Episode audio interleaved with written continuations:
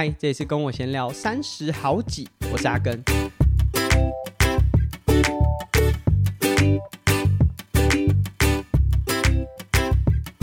如果你是在礼拜一，就是我们节目上架第一天呢，就点开节目开始收听的话，啊，首先先跟大家说一声新年快乐，因为。礼拜一是二零二四年的一月一号。那当然，如果你不是在第一时间收听我们节目，你可能到了礼拜二、三、四、五、六日，甚至第二周、第三周才点开这一集的话，还是要跟大家说一声二零二四年新年快乐啊！也希望大家在新的一年，不管是有什么挑战啊、什么目标，都可以很顺利，而且一步一脚印的去达成它。啊，也许有些听众第一次点开我们节目，可能想说啊，新的一年换个 podcast，或者是增加一个 podcast 来听看看的话，呃，和大家自我介绍一下，我们的节目叫跟我闲聊三十好几，那我是阿根。我今年即将迈向三十二岁，那生活当中有很多不同的角色，呃，可能是在工作上有一个角色，也是一个爸爸，那有运动员的一些呃憧憬吧，所以都持续还在竞赛赛场上。那生活要塞入那么多角色，其实真的蛮忙的，所以我们借由自己的节目呢，分成了三个不同的呃，算主线或支线。主线的节目，像今天的节目，就会蛮主线的，它的面向会蛮广的。就我自己的设定，就是我以一个运动员的角色，或者是我是一个喜欢运动的人去看，呃，社会上或者是现在我们生活当中发生很多面向，那它不会只聚焦在运动的竞技，或者是很多呃。传统运动节目可能都只想跟大家讲一些很阳光、很快乐、很正向的事情。那我们会从很多面向去切入。那大家也不要觉得说，哦，我的这个说法或者是我的立场就是绝对正确，因为我觉得有很多的立场是大家多听一点啊，即便我的是错的，大家借由这些听的过程，可以有一些思考。那也许，即便最后我的。论点或者是我的想法还是错的，但是在这个思考的过程当中，我们可以更厘清我们当初在思面对这些议题的时候，我为什么我会这样想法？那我是不是还有一些可以调整的地方？因为不是什么事情都非黑即白啊。这是主线的节目，简单来说，它没有很明确的一个目标，它就是用我自己的观点去分享。我所看到、我所感受到的一些事情，那甚至会分享我个人的一些生活。那我们的支线节目呢，相对来说主题会比较明确。第一个是跟我闲聊边运动。那说到运动，我自己是教练，然后从事竞技运动也有。应该超过十八年了，所以在很多的训练上面，或者是对于运动的一些想法，想要借由边运动的这个支线节目来和大家做分享。所以，无论是我自己有从事，一直到现在都持续的铁人三项，或者是呃我们。可能在运动的过程当中，可能要找教练呐、啊，或者是找器材，有很多不同的一些想法。我们会在边运动的这个主题去分享给大家。那希望借由这样的方式去增加大家对于运动的一些呃。获取知识不同的想法，那同样的，就在这个主题当中，可能也会有很多我个人的观点，也不是百分之百正确。尤其是运动训练是一个蛮新颖的学科，它到现在不断的被突破。啊、呃，可能五年前大家都还在希望说借由低的进食来增加自己脂肪的使用率，然后希望说就用这样的方式来增加这个运动表现、耐力运动的运动表现。可是这几年哇，大家碳水化合物吃到爆掉，就是啊，如果可以很有效的运用碳水化合物，我何必去训练自己要去用脂肪？所以这个概念上面呢，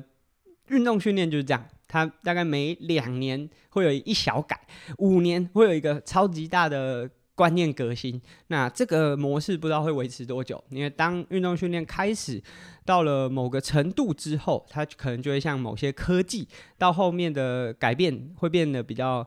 微幅。那但是呢，至少在我想，可能在二十年、三十年，都还是会是在一个这个改变会很巨大。然后，而且你要一直去更新，你才有办法去了解哦，现在自己。可以怎么做，或者是可以有一些不同的想法激荡。那其实，在训练的过程当中，有很多的想法都是呃，不不会因为你做了某个调整，那就会带你到一个完全不同的境界。它只是借由一些不同的刺激，让不同适应程度的人达到不同的效果啊。说起来蛮绕口的，总之就是这个边运动的节目会分享蛮多运动训练上面，或者是甚至周边的一些想法。那第三个主题呢，就支线节目呢，是跟我闲聊。乔来了，那乔是我太太雅乔，她自己过去是一个比我还要优秀的运动员，即便到现在，呃，训练量没有那么多，但是她只要有出赛，至少若以铁三项来说，前两项都还是会在很前面的这个呃冲击颁奖台这种竞争行列的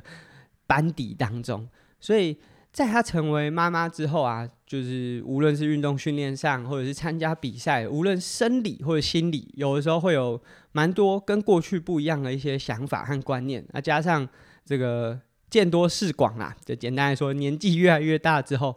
呃，对于自己的观察或者是体验也会更深层，或者是更多元。所以雅乔这个乔来的节目呢，会以一个。妈妈运动员的角色出现在我们节目当中，然后和大家分享。那有的时候乔来了和边运动两个主题是会重叠的，因为雅乔也是一个很优秀的游泳教练，所以我们会在这三个不同的主题当中去做分享。那听到这里，如果你对我们节目有兴趣的话，在 Apple Podcast、Spotify 都会有。呃，评价或者是留言的功能啊，虽然说我们不像很多大型节目，每集都可以收到听众的回馈，所以我们也没有。呃，每集都会回应，但至少我们每十集会有一次，或者是你的那个问题刚好有切中，呃，近期我们规划一些主题的话，我们就会做回应。那无论是你在训练上遇到什么想法，呃，一些不一样的问题，都很欢迎大家就借由这些平台来给我们一些回馈。同时，我们也有一个订阅赞助方案在泽泽的平台上面，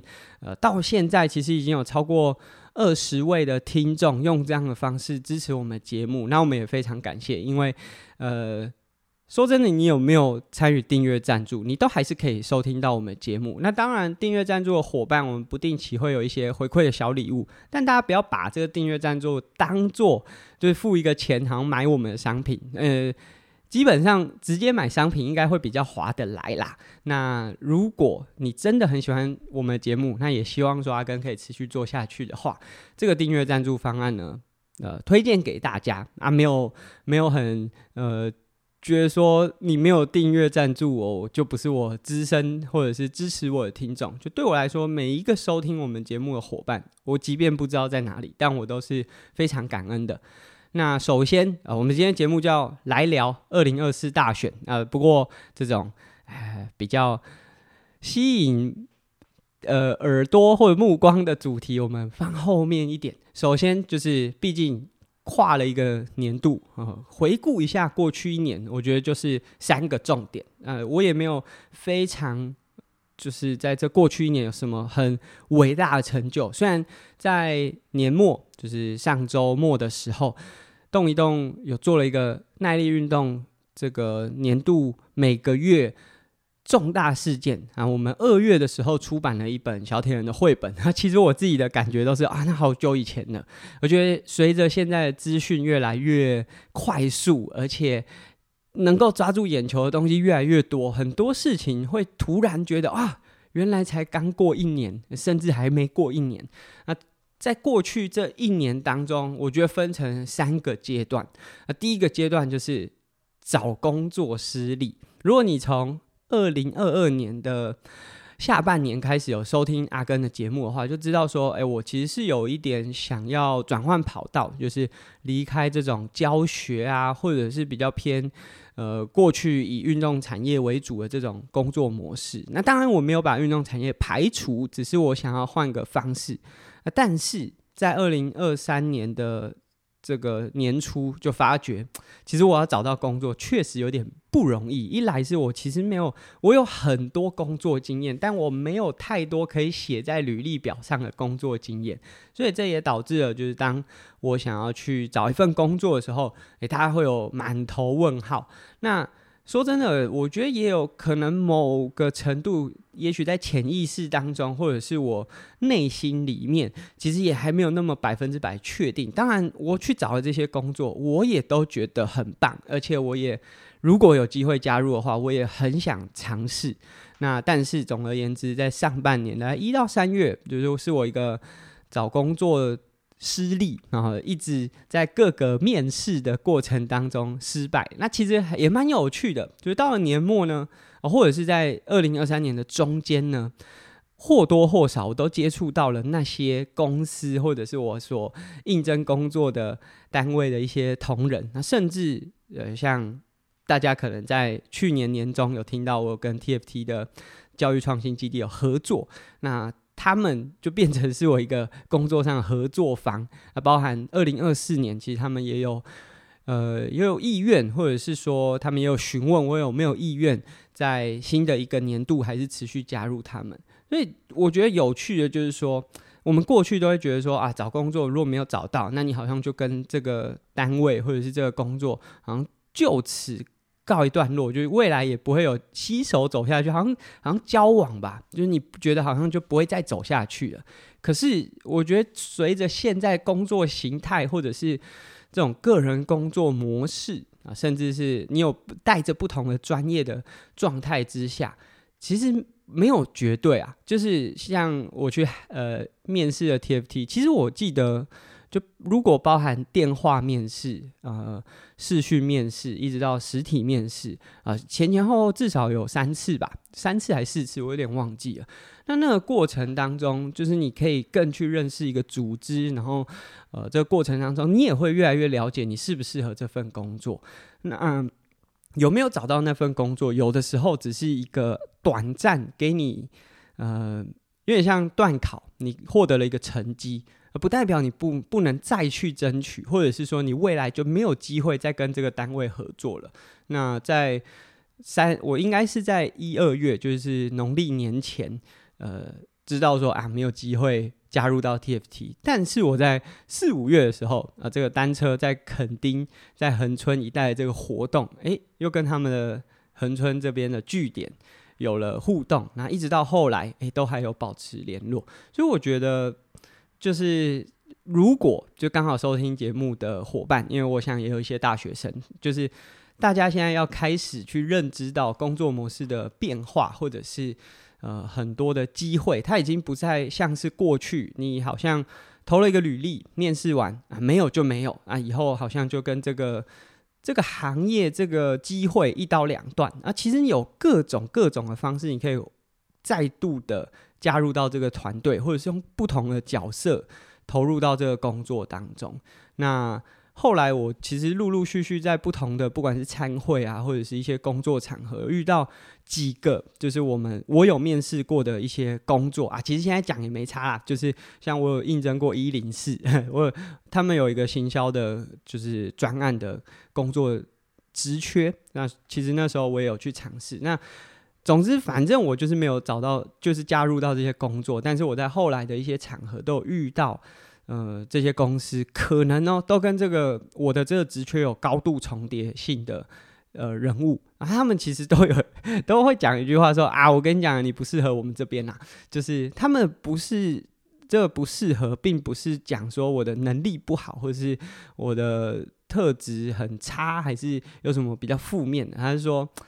其实我觉得大家都觉得在公司上班是一种好像翅膀被绑住的感觉，但是我想我那时候会会想要转换一个跑道，其实是我在外面这种自由的空气，我觉得大家很向往我这样工作模式。可是我觉得大家只是向往自由，不是向往自由工作者。大家想要自由，但没有想要工作啦。那大家看到我的这种工作模式，可能会很。很好像一种用粉红泡泡冒出来的方式在看我的工作模式，可是实际上他要面对的比起那些朝九晚五的工作还要 还要痛苦太多了。只是我们难以分享，因为我们即便分享，也不是大部也大部分人也没有办法共感，所以干脆不分享。那总之，就是大概我一到三月面临到一整年当中一个蛮重要的时间点，就是。找工作失利啊，其实这是一个蛮嗯，蛮有挫折的啦。就是我知道我带了哪些能力，可是，哎，我就是没有办法获得这些单位的青睐。那即便他们可能也会试出一些。呃，觉得你还不错，也许可以从别的职位试看看，但是也许当时我自己也没有那么百分之百确定。那一到三月是一个蛮失落的时间点啊。后来呢，到了四月，我们经要准备开始经营泳池了。我们是在四月底的时候知道这个资讯，五月招标，六月营运，而是一个超级赶，非常非常。非常有挑战性，就是这个营运是包含了硬体上可能已经闲置，因为疫情的关系有闲置，然后有很多器材需要做更新哦。器材更新就是一个超级大花费，每一笔支出就是可能六万八万这种支出。那其实就我们现在在过去几集节目都没有很详细的跟大家讲，其实我和亚乔在。本来乔来了这个主题有想要录，但其实好几次录音的过程我们会吵架，因为其实想要经营泳池这件事情最最主要是亚乔的想法，因为他想要离开原本学校服务的这个工作，他当时这个学校服务是一年一聘，那说真的是眼睛看不太到未来的工作，就是短期之内学校校队的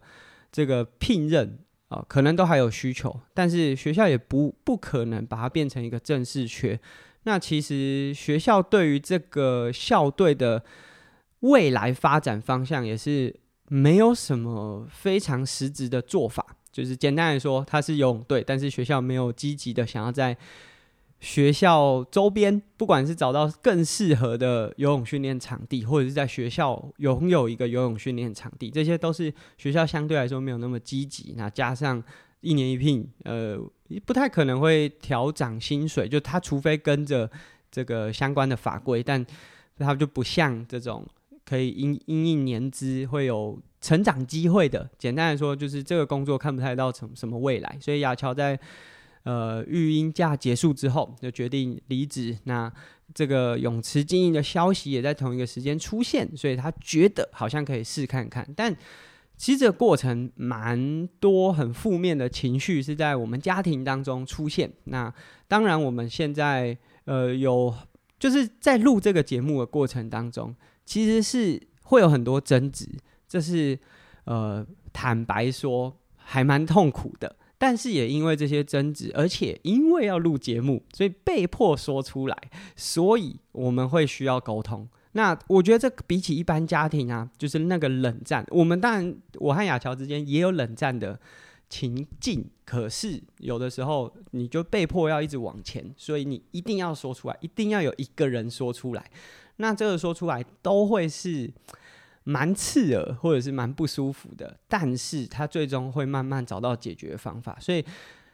四月我们收到这个泳池招标，然后要营运的消息。那最后我们也确实得标了这个泳池，然后走上了一个蛮痛苦的经营之路。那包含像现在，现在是一个冬季，然后虽然说真的，我们泳池绝对超级舒服，比你去外面跑步还要温暖。但是，就是它的意向上面，就冬天大家就比较不游泳，这是很直接的一个影响。那这些综合起来的这些元素，都让整个泳池的经营，呃，其实是蛮辛苦的。那这个一直到现在是持续进行中，呃，这是我觉得从四月一直到现在，当然我觉得都都有不断的往好的方向在进展，也许不是直接在营收上面有进展，但是。就是至少它不会变成是一个在在我们生活当中好像随时是一个未爆弹的状态，就是我们不断的想尽办法迫使自己要成长啦。那最后就是要回归到耐力运动上面。其实像我刚才讲说，一到三月在找工作那个过程当中，有很大的程度是希望可以离开耐力运动这个运动的。产业也好，或者是工作环境，因为其实我对这个环境有蛮大程度的失望，而且我必须说，这个失望至今没有停止过。那只是现在我的身心状态是蛮好的，所以我会觉得说，即便那些人事物让我觉得很失望，但我就做好我自己的本分就好了。但是这个失望呢，其实是我觉得有蛮多是你也不能讲，然后你也没办法跟人家讲，呃，因为去能够理解这件事情的人也没有那么多。当然，我会跟一些就是面临相同问题的人在讨论这些。可是我觉得那个失望的感觉并没有停止过啊，只是因为我现在的身心状态是比较好的。如果大家从 去年年末开始听节目，就知道我去看了这个心理咨商，然后各种不同的情境，那不断的去调整。那现在调整到一个，即便这些比较负面的人事物还是存在。但是我就觉得，我只要把我自己的本分做好就可以了。所以我在大概十月就开始规划，说我今年二零二四年要回归到耐力运动的赛事上面。那尤其是在铁人三项这个领域上，然后加上二零二五年还会有世界大学呃世界壮年运动会，哇，这说起来也很残酷，就感觉我好像因为在二零二。二零一五年的时候，我还在读大学的时候，那时候我曾经有想要拼世界大学运动会啊，那时候还不知道台湾办世大运是没有自由车这个项目的，本来还有想要用自由车的参赛方式来拼世界大学运动会啊，没想到一眨眼，我现在已经在年龄上符合世界壮年运动会，所以这是。就是我从十月开始有计划要回归到耐力运动的训练上。那我们在今天的节节目结尾也会分享我的赛事规划和其实我身边换了蛮多合作的伙伴的。那总体来说，就是过去这一年有这么多发生的事情，但让我最印象深刻，其实还是录 Podcast，因为从二零二三年的年底开始，我们有小朋友了。其实对我们来说，录音的难度是增加的。像我现在在录音，是因为呃，我太太把小朋友带出去外面玩，所以我刚好有一段时间可以录音。可是对于日常来说，就是要录音，然后而且录音并不是只是大家可能听今天的节目，也许是五十分钟，是一小时，哎，没有，不是那么单纯，它需要前面的。呃，节目规划，然后录录制前可能还需要做一些调整，所以我觉得对我自己来说，就今年虽然我们在比全运，就我一周，雅乔一周，我们比全运的时候，真的出去外地又带着小朋友，真的太困难，所以停了两集，让今年就录这个节目就是没有办法，是一整年没有停顿，就中间还是断掉了。可是我觉得就是在这样子的。我现在的生活角色上面，我还可以这么稳定的产出，我觉得这真的对我自己来说是蛮有挑战性，而且也很感谢所有听众的陪伴。因为像我们刚才有讲那么多，就是比较负面的状态，或者是有些，包含像我在找工作那个时间点，就是如果说。对于耐力运动的那个失望，会让我觉得说，我不想再分享耐力运动的一些面向的内容了。所以，其实在这五十集的，就这一整年五十集的发布过程当中，我会觉得这样这些内容，就是我好像有一点失焦，就我的节目越来越没有主轴。当然，以我自己现在在看，就是我找到了一个。呃，节目延续下去，我更不定位自己是一个运动节目，所以那个时候会有这样节目真的有人要听吗？或者是我会有常常会有那种冒牌者症候群的状状况，就是我到底凭什么去分享这些内容？我现在又就尤其是像刚才讲，我是十月才开始又回归到耐力运动的训练上，所以代表我如果七月八月再分享一些。耐力运动的知识或者是想法的时候，其实我那个冒牌者症候群的感受是超级深的。那但是我很感谢所有听众的陪伴啊、鼓励，或者是我们每十集次的听众 Q&A。就虽然说我们节目没有很大，所以收到回馈的这些机会没有像大型节目来这么多，但是大家还是很踊跃。的给我们各种回馈，而且这个回馈是来自全球各地，就不管从美国的 Podcast 后台，或者是香港的发 Podcast 后台，都可以看到呃听众对我们的回应。那在我们就是我有情绪勒索，说我到底还要不要继续做节目的第三十七集、第三季第三十七集的时候，就有听众说到，希望我可以跟狮子丸一起录音。我觉得我也不确定到那时候还有没有人想要听 Podcast，就这个平台的不断转换嘛。但是至少可以跟大家保证的，就是至少在二零二四年呢，就我们还是会持续的产出更多的内容，然后去和大家分享。那也。很感谢，而且希望大家可以继续陪伴我。那今天我们的节目叫做“二零二四大选”啊，我要说就是政，就是运动选手去谈政治啊，没有一个好下场的。就如果大家有看我 Facebook 之前，我那甚至没有谈政治，就是它单纯只是我对于一个社会现象，就是那种去蹭。呃，顶尖运动员的那种社会现象，就分享了一个呃贴文，没想到就有人说啊，不要谈政治，这个垃圾运动员，所以没有一个运动选手去谈政治会有好下场的，就不管你的党派是什么，或者是你背后理念是什么，你终究会得罪至少一半的人，或者三分之一的人，就是以现在就各大民调，可能就是三十趴、四十趴，所以。你一定会得罪将近一半的人啊！但是我就觉得，其实我在大概我大学应该是二零二二零一六年大选的时候吧，那时候我就呃，大家很疯选举，那我身边有几个朋友，就是他们比较。呃，应该讲社会化比较早吧，就是以前我们就真的就是就是屁孩，就是人家喊说呃什么蓝绿一样烂啊，我们就会跟人家喊说蓝绿一样烂啊，然后不要去投票啊什么，这这种那时候我就是这样的一个屁孩。那那时候我我看到一个朋友就分享分享这些选举的资讯啊，我就会说啊，投谁不是都一样烂？那他就给我很多很多的回馈，然后我也很感谢他，就是在那个时候，就其实我那时候也还没有理解。那后来我才慢慢理解，就是毕竟就是这种选举啊，大家都会觉得说，好像你选了一个就是某边胜出，然后就呃产生出一个赢家，然后这赢家要带领我们全台湾的人走向什么样的目的？可是说真的，选举尤其是像这次要选的是总统嘛，还有立委，它其实是一个呃很高层级的政治人物，或者是说民意代表，这个。是一个百年建设啊，它是很像我们在做一个超级大型的工程，就每一个选举的候选人背后，它代表的其实是一整个团队。例如说，如果总统选上了，他可能会任命内阁，他可能会有政务官，会有很多不同的角色进到了这个执政团队，所以它代表的不是那个人在这个选战当中赢了，是。他所代表的理念，还有他的这些执政团队，即将就带领我们去往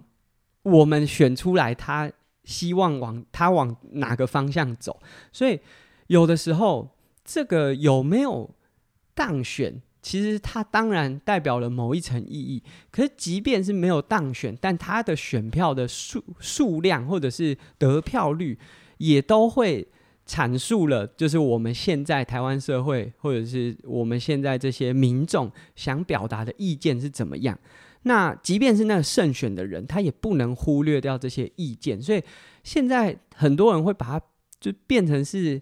不是百年建设？他就是用一个好像我这八年未来可以带给人家什么，或者这四年可以带给人家什么，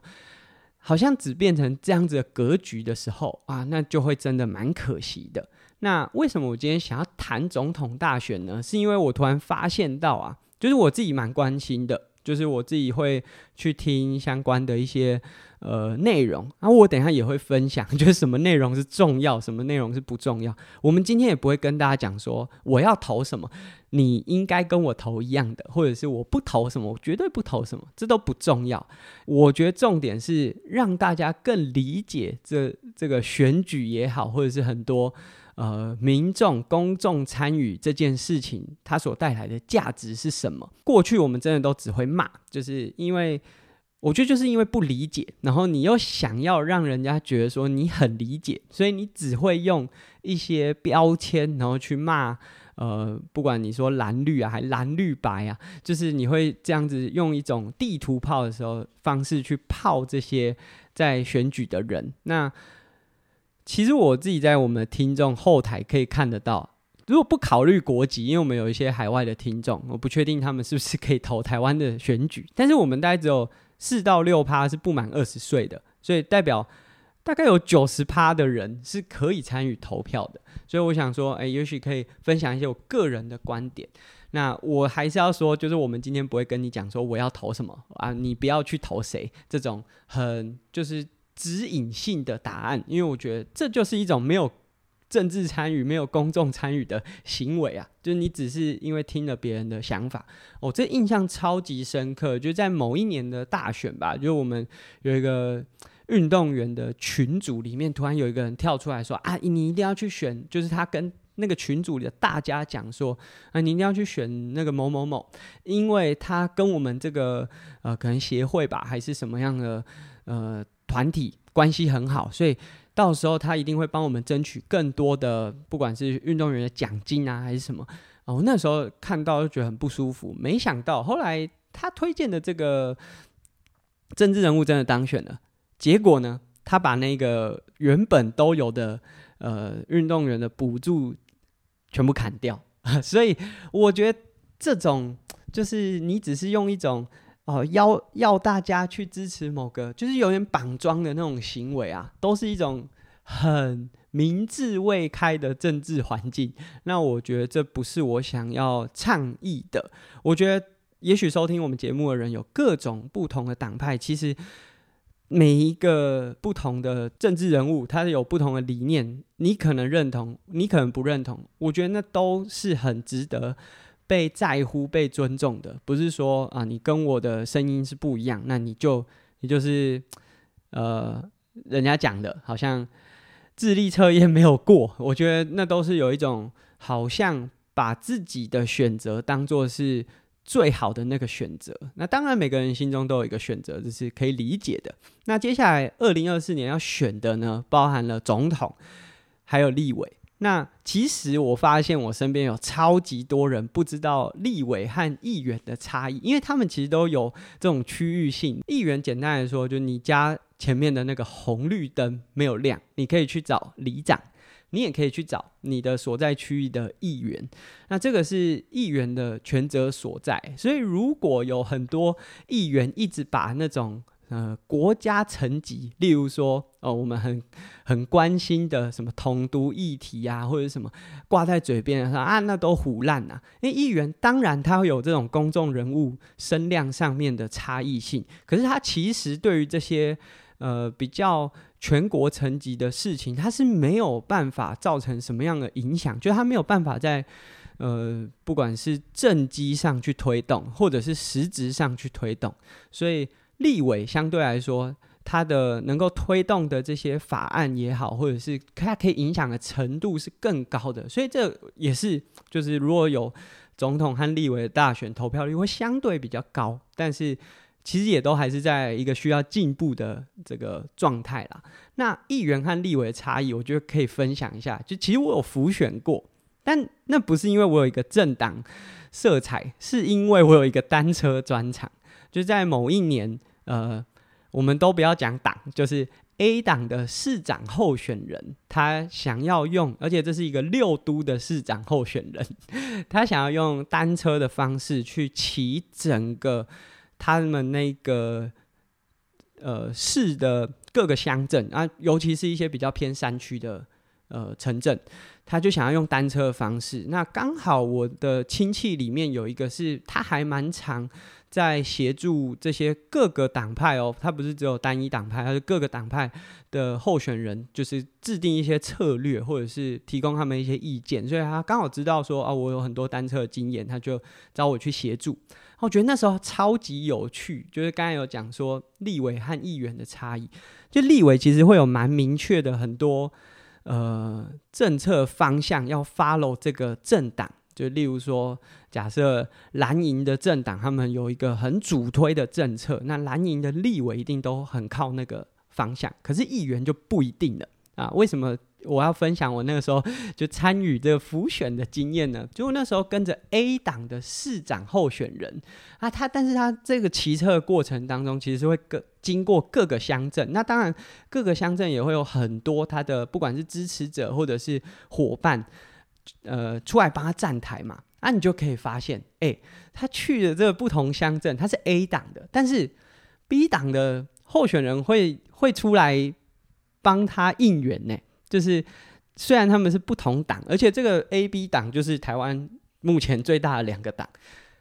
他们其实，在议员这个层级的时候是不不太会有这么明显跟着政党的那个方向，因为议员的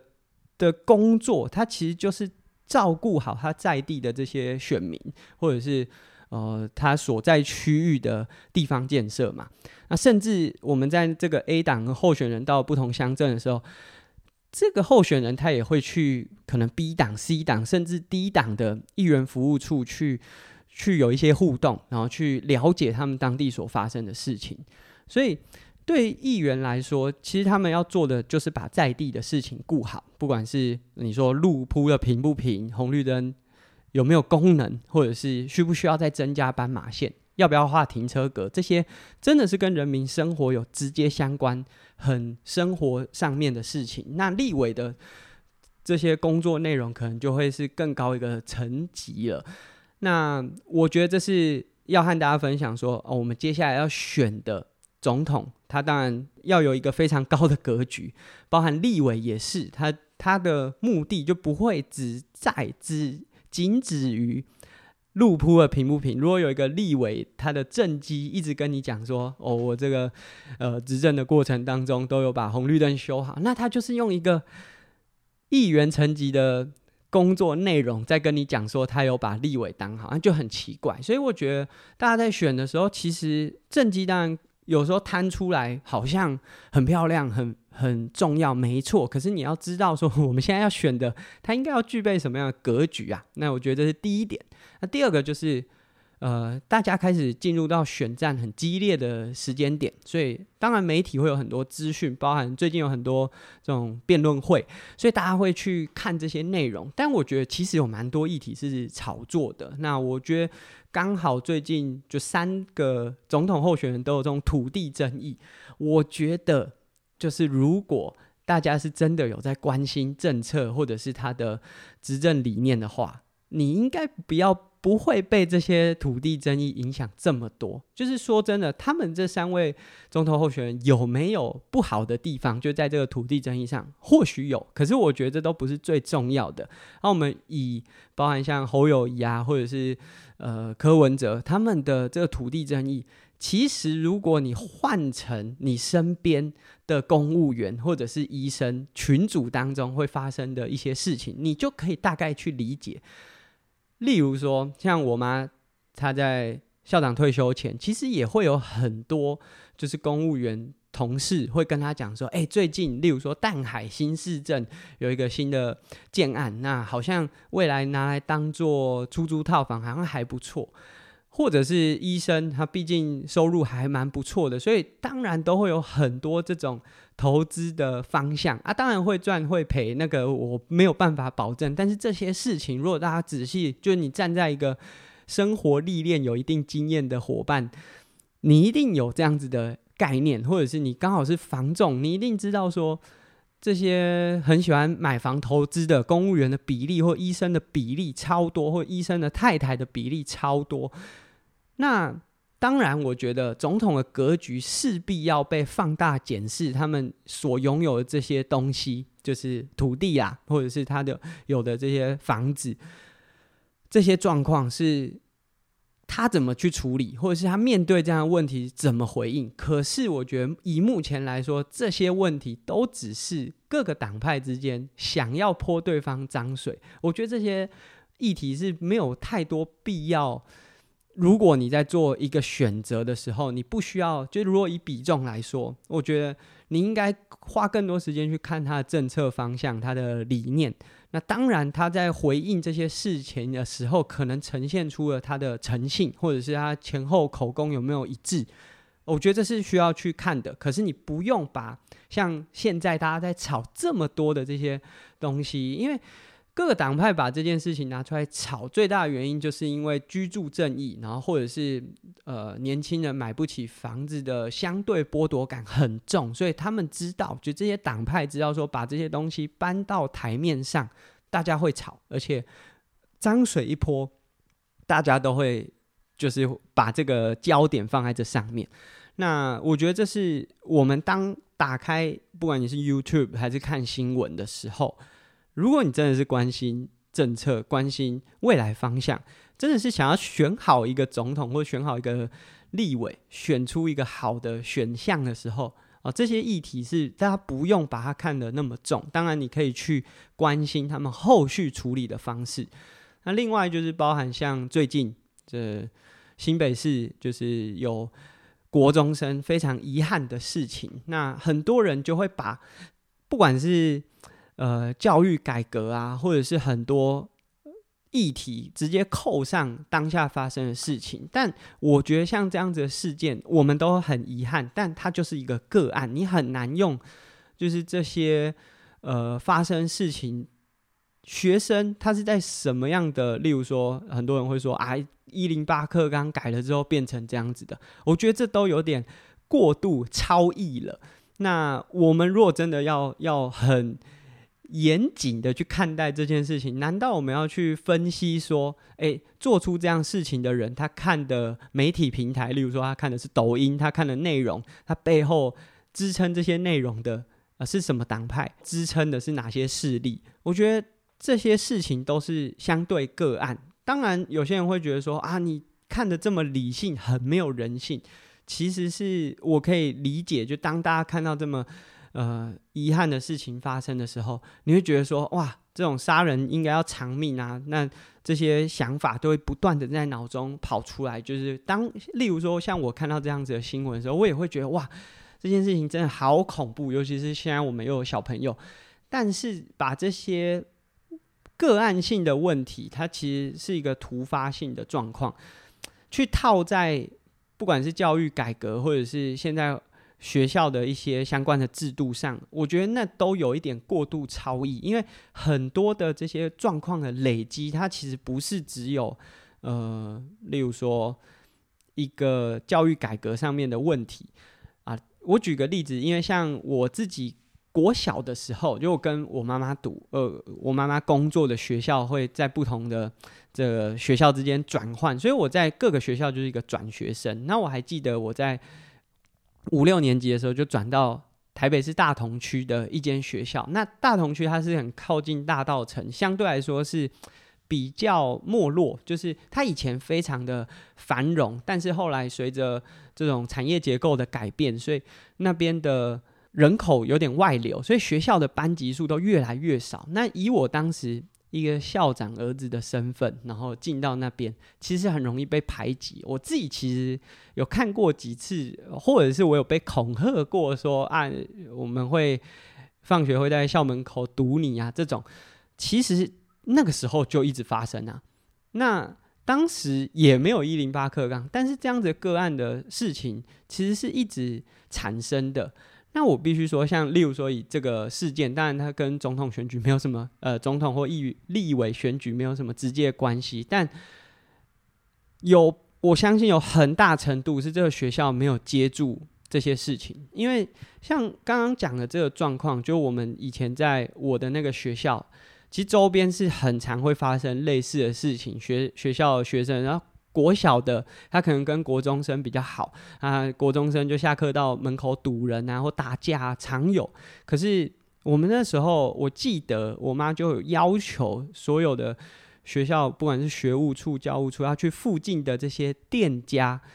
去呃，可能跟他们沟通，就无论是观察到，诶，有些学生在上课时间跑出来，或者是啊，他怎么突然有一笔钱会可以买一些。就是超过一个学生可能可以负荷的金额的时候啊，希望这些店家可以协助，而且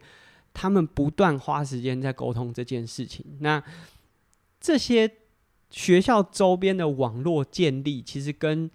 这个学校会不有没有办法接住那些哎可能发生一些状况的学生是有很大很大关系。那我要讲的就是，其实这个事件的发生，它是一个个案。它如果要硬去套上现在可能不管是教育改革啊，或者是一零八课纲啊，或者是谁的执政期间发生的这件事情，我觉得都是过度超译，那也是一个炒作的议题。刚刚讲了前面这么多，包含了。接下来要选举的这个格局是什么程度啊？或者是如果大家在看新闻的时候，有些试读要去要去思考，然后或者是不要过度被媒体牵着鼻子走。我觉得更需要去注意的就是总统的政策、他的理念，还有他的诚信会不会跳票。那这些才是我们应该要去注意的。所以。我自己推荐，就如果大家在选前有空，就是报道者有推了三个，他们针对三个总统候选人的访谈，呃，有做了呃一系列的节目报道，而且最重要的就是，虽然节目当中会让这些政治人物去表达他的立场，或者是他的政策方向，或者是提出一些呃他的资料，但报道者都会在这些如果有提到数据的。呃，篇章或者是内容状的那个时间点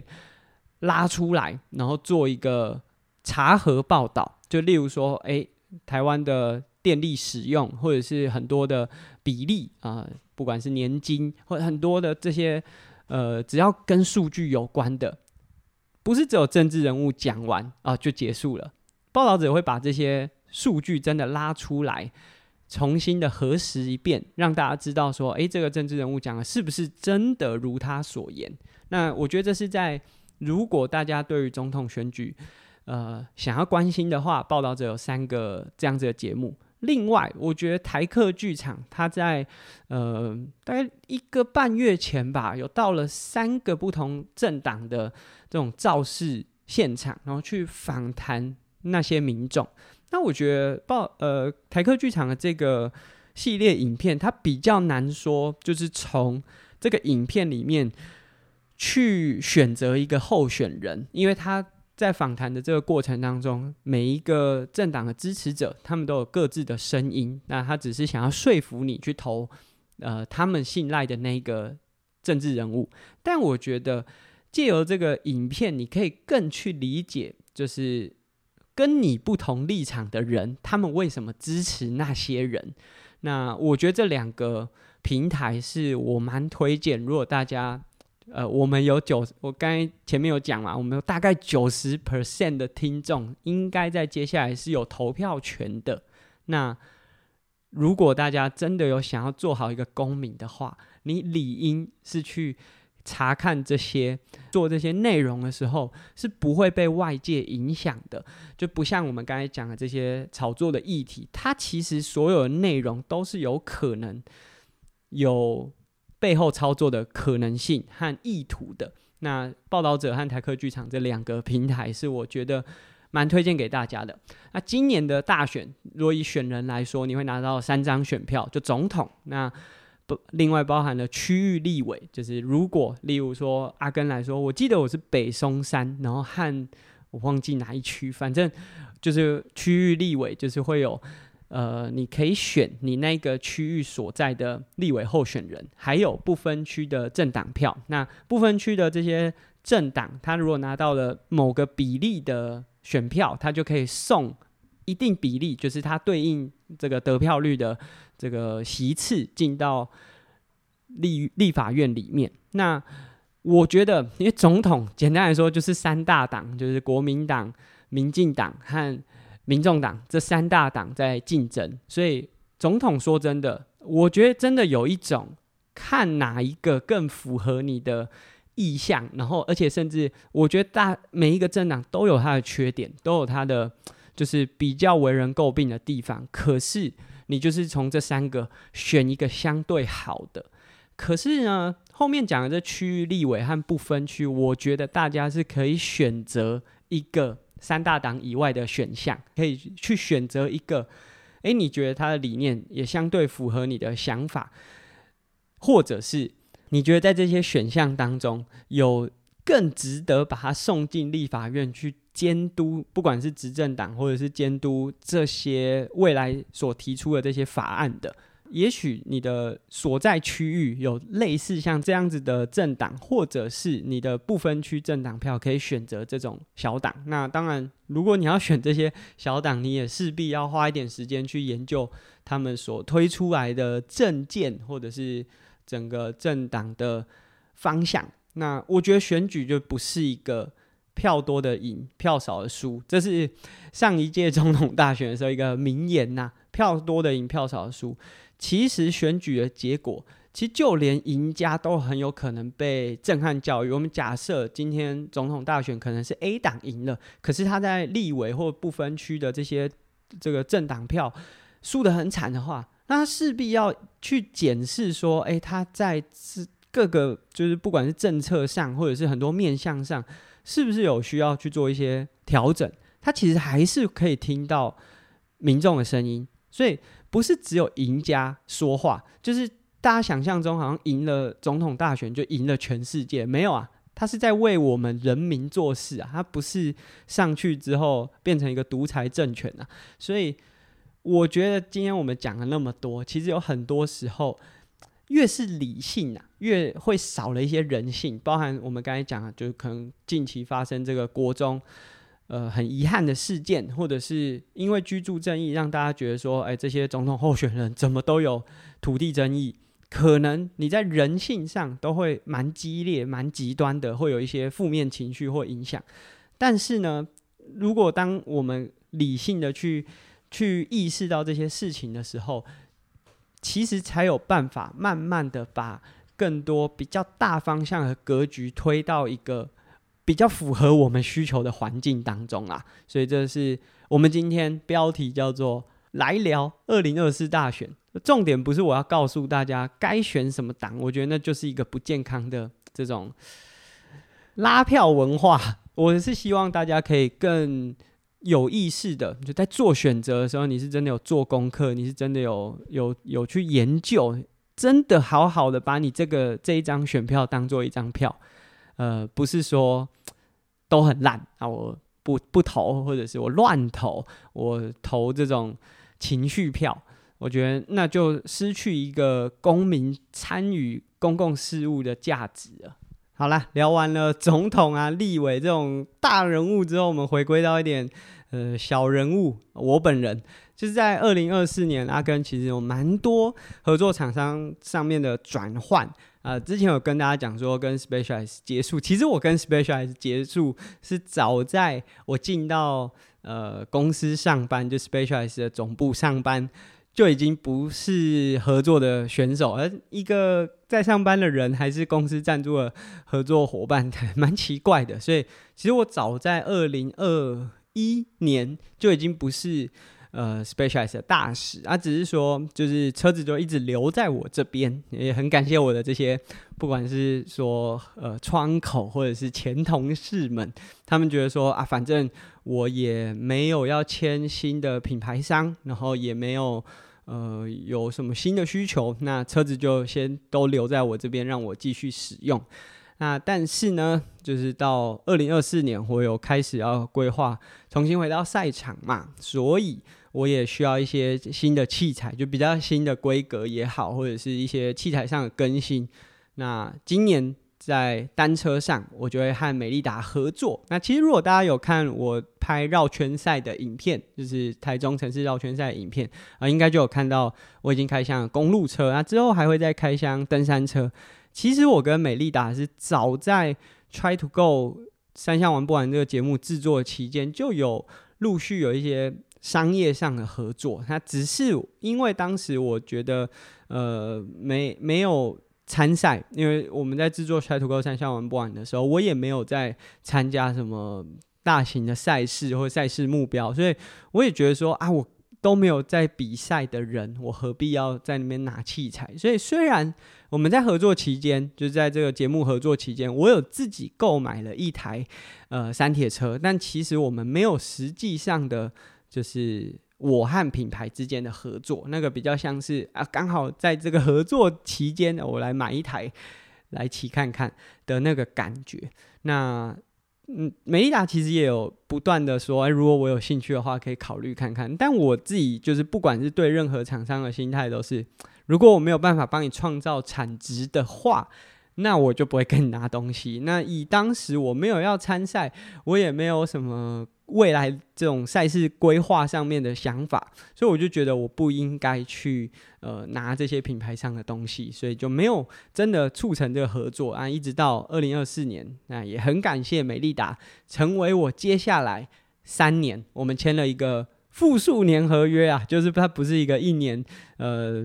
就是这种试试水温的合约，它是真的有想要认真的一起做这个合作。所以包含我们泳池其实也有商业上面的合作，就无论你是要呃小朋友的一些车款，或者是一些未来场馆和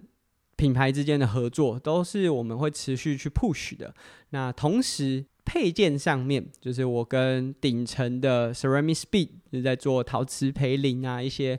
比较高阶，真的啊、不能说比较，就是最高阶的这些升级零件上面。顶层也给我了全力的支持，就无论是在公路车上或登山车上。同时，顶层代理的轮胎品牌 Schwabe 也是在二零二四年会成为我在赛场上选用的器材。用了新的轮胎，也代表我过去合作的马吉斯也会暂告段落。那其实我也很感谢，因为美马吉斯呢是我在比第一年职业组的时候，二零一九年那时候，其实起源是。我要比赛了，可是我找不到胎，然后我在网络上发了一篇贴文，问大家说哪里可以买买到马吉斯的某一款轮胎，所以后面有了很长期的合作。那无论是产品的开箱啊，或者是他们有提供我一些还没有进到职业赛场的轮胎测试，那其实这也会让我更理解很多。在产品上的选用，就是因为你参与了这个测试计划，所以你会更了解这些性能上啊，或者是很多呃表现上，你会有一个更直觉。你不是只能看这些呃可能媒体啊、公关新闻的资讯，你是实际参与其中的。那我很感谢，就包含像刚才讲 Specialized 或马吉斯，他们都是在我。刚开始其实成绩都还没有那么突出的时候啊，就加入到跟我合作的这个行列。那呃，当然，我觉得结束这些合作都不是因为不愉快，单纯是其实呃就在角色定位上啊，他们可能有更呃认为可以彰显出他们品牌价值的选项啊，所以可能我这边呢没有办法带给他们他们所需要，不是我没有价值啊，呃。当然，如果在不同的解读，可能是我没有价值，但是我指的是说，每个价值放在不同的位置，可能产生出来的结果会不太一样。那以现阶段来说，那我很感谢新的品牌商的加入。那刚刚有讲说，就一直讲说，二零二四年要回归耐力运动的赛场。那我可以先公告一个，就是我觉得最有挑战性的，就明年我呃今年啦，二零二四年我会参加一些铁人三项赛事。同时，我已经申请回归二零二四年 Xterra 职业组。我说真的，以训练到目前的状况，我是觉得超级有挑战性。呃，就无论是运动表现上面啊，还是播出训练的时间，但是我必须说，就是我真的已经蛮看腻了，就是所有。可能原本是学生的运动员出了社会之后，他们比完赛唯一可以拿出来讲的，就是呃出社会啊，训练时间下滑。可是我觉得这个不是大家都知道一定会发生的嘛？那我觉得这件事情已经不需要不断的在这个讯息当中透露出来，它已经是一个众所皆知。那你应该，如果你有一个呃。更值得分享给人家的，你备赛的过程也好，或者你的体悟，我觉得那才是